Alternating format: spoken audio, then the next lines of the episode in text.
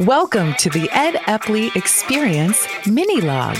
Let professional management expert Ed Epley inspire you to take action on building a more sustainable, smart, and healthy business.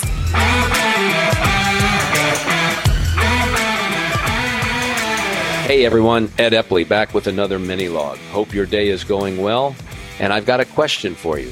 What do you celebrate? What do you make a fuss over in your organization? Is it the right things or the wrong things? Because remember, whatever you celebrate is very likely to get repeated and replicated by others in the organization. I made a list. I tried to ask myself, what do, what do most companies tend to, you know, almost universally celebrate? I think they celebrate hard work. You know, someone who comes in early and stays late. I think they celebrate tenure, somebody who's been with the organization a long time. I think they try to celebrate going the extra mile, um, you know, doing more than would probably be absolutely required of the job.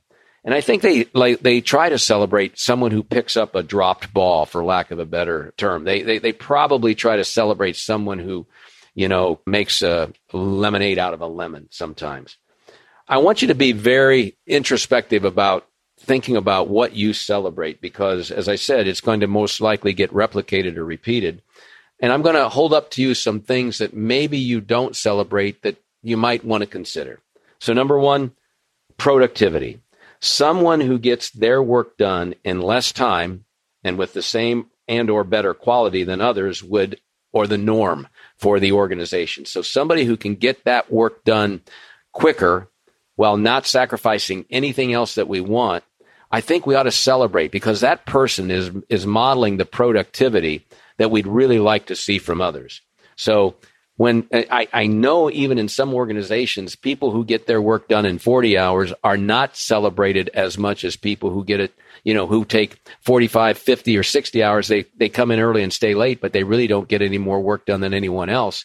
I'm not sure we want to celebrate the latter person. We should probably consider celebrating the person who gets it done with the least amount of energy and effort. Um, something else to consider celebrating would be voluntary turnover for the right reason. People who choose to leave the company for the right reason, for example, they have a sincerely true opportunity to advance their career faster than they could in our organization.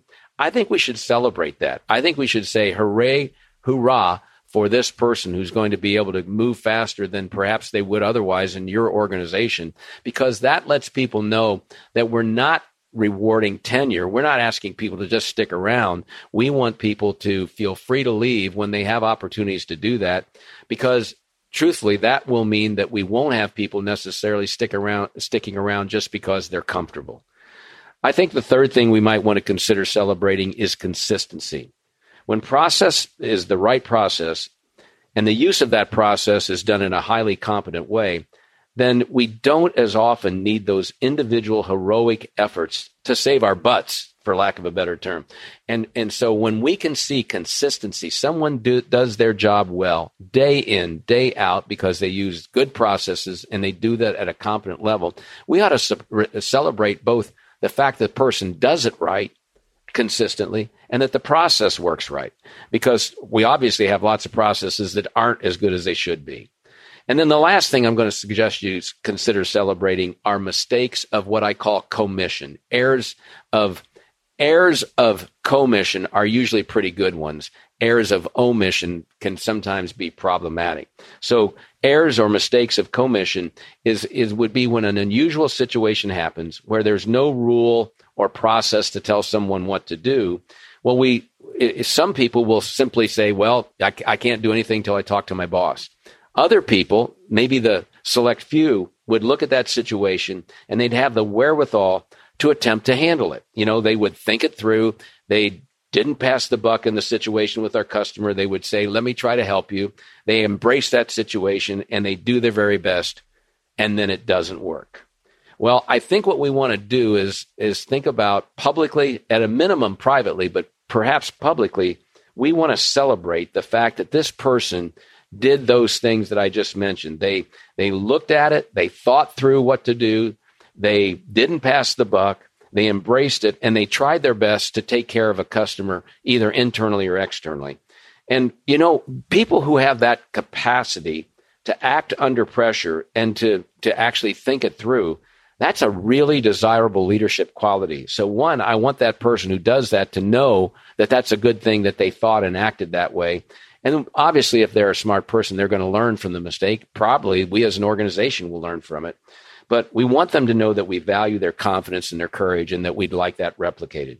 So the, the, the message here for today's mini log is simply this. We've got to be intentional about what we celebrate. I'm going to ask you to think about what you most recently celebrated and what else should you be celebrating to make it more likely to be repeated in your organization going forward. That's it for today. Thanks for joining us. Talk to you next week.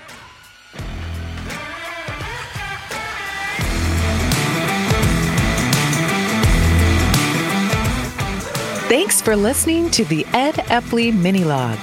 Visit www.theepleygroup.com for resources, tips, Ed's latest blogs, and a free assessment on where to improve your professional management skills.